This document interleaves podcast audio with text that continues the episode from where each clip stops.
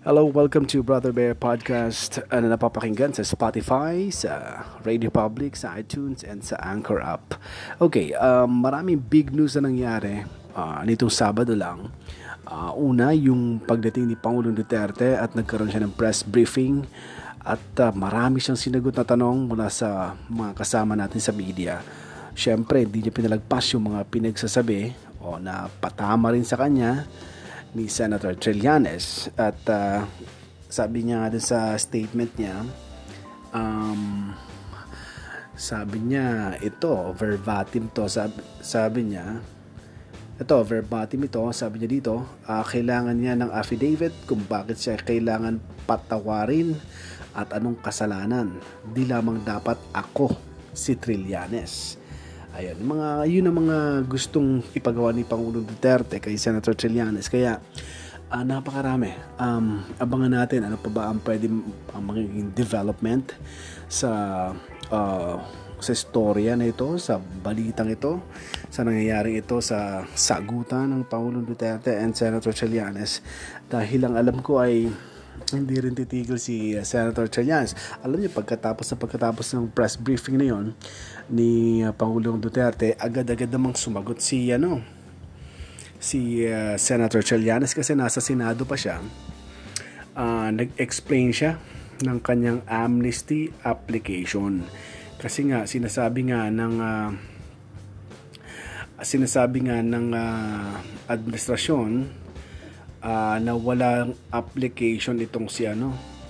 Walang amnesty uh, application itong si uh, Senator Trillanes. Yun ang na, nakuha natin kanina na impormasyon ano? Kaya itong si Senator Trillanes agad nag-explain kanina or nung Sabado uh, ng hapon.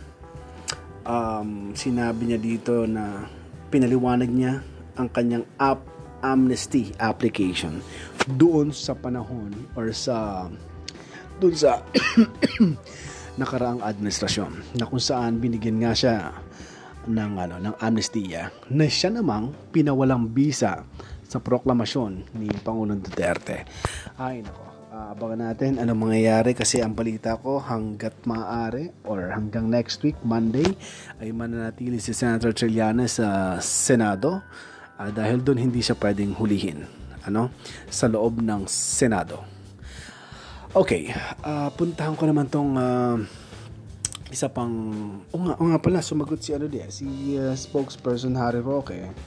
May mga sagot si ano eh si eh, si Harry Roque, si attorney Harry Roque. Ito ang sabi niya. May sinabi siya tungkol sa ano eh, tungkol din dito sa kay Trillanes. Um, at at, at sabi ni uh, uh, spokesperson Harry Roque um, ang dami ang dami po niya pinapakita ang dami niyang sinasabi nasaan yung duly received application form niya? Kung nawawala sabihin niyang nawawala pero hindi naman pwedeng sabihin niya na wala siyang kopya. Alam mo marami talaga. Ito ang sinasabi nga na ano eh na pinupunto naman ng administrasyon at uh, ni Pangulong Duterte, nasaan ang application form mo? Pero alam nyo may lumabas na ano eh, may lumabas na rin sa news uh, na pinakita mismo yung form ni application form ni Senator Trillanes para magkaroon nga siya ng amnesty. Kaya, well, malaki pang usapin ito, mukhang hahaba pang usapin ito at talagang papahuli ipapahuli po ng uh, Pangulong Duterte itong si uh, Senator Trillanes at uh, nakahanda na po ang kulungan sa kanya.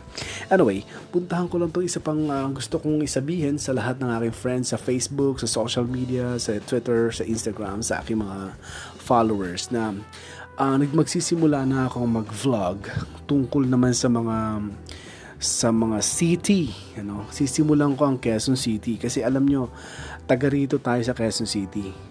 Pero ang problema ng mga kabataan ngayon, iba nga hindi kabataan, walang alam tungkol sa history ng, ng kanilang lugar. Pero diyan sila nakatira. No? Ang problema, alam na alam natin yung mga history ng ibang bansa, history ng US, iba-ibang uh, states. Pero yung syudad nyo kung saan ka, saan ka nakatira, hindi mo alam. Wala kang alam dun sa history. Kaya ngayon, sisimulan ko na na mag-vlog. Isasama ko sa mga vlogs ko sa, sa aking plans na gawa ng vlog itong mga uh, trivia history ng ng mga cities sa Pilipinas, no? Para may alam tayo, alam niyo, ayun ang problema. Hindi naman lahat nagbabasa na ng history books, di ba? Minsan nga sa school, uh, hindi naman lahat natuturo. So, kailangan mo na mag-research ka rin. Pero, well, uh, para mas madaling maintindihan, dada natin sa vlog. So, susimulan ko ngayon ang uh, pagva-vlog tungkol sa Quezon City. Alam niyo ba na ito, paano lang, pahapyaw. Alam niyo ba ang pahapyaw? ang Quezon City baka di alam ng marami, um, ito ay uh, proclaim as capital of the Philippines uh, simula 1948 to 1976. Yon. At isa lang yan sa... Ako nga nagulat din eh. Uh, may mga kasi minsan nakakalimutan ko na ng history. So, ma-refresh lang tayo. At do, lalo na doon sa mga walang alam sa history ng mga lugar.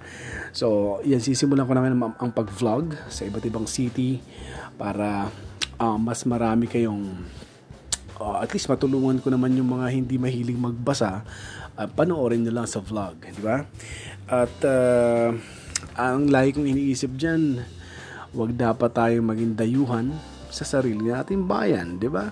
Ang dami-daming yaman, ang, dam, ang yaman-yaman ng kultura ng Pilipinas.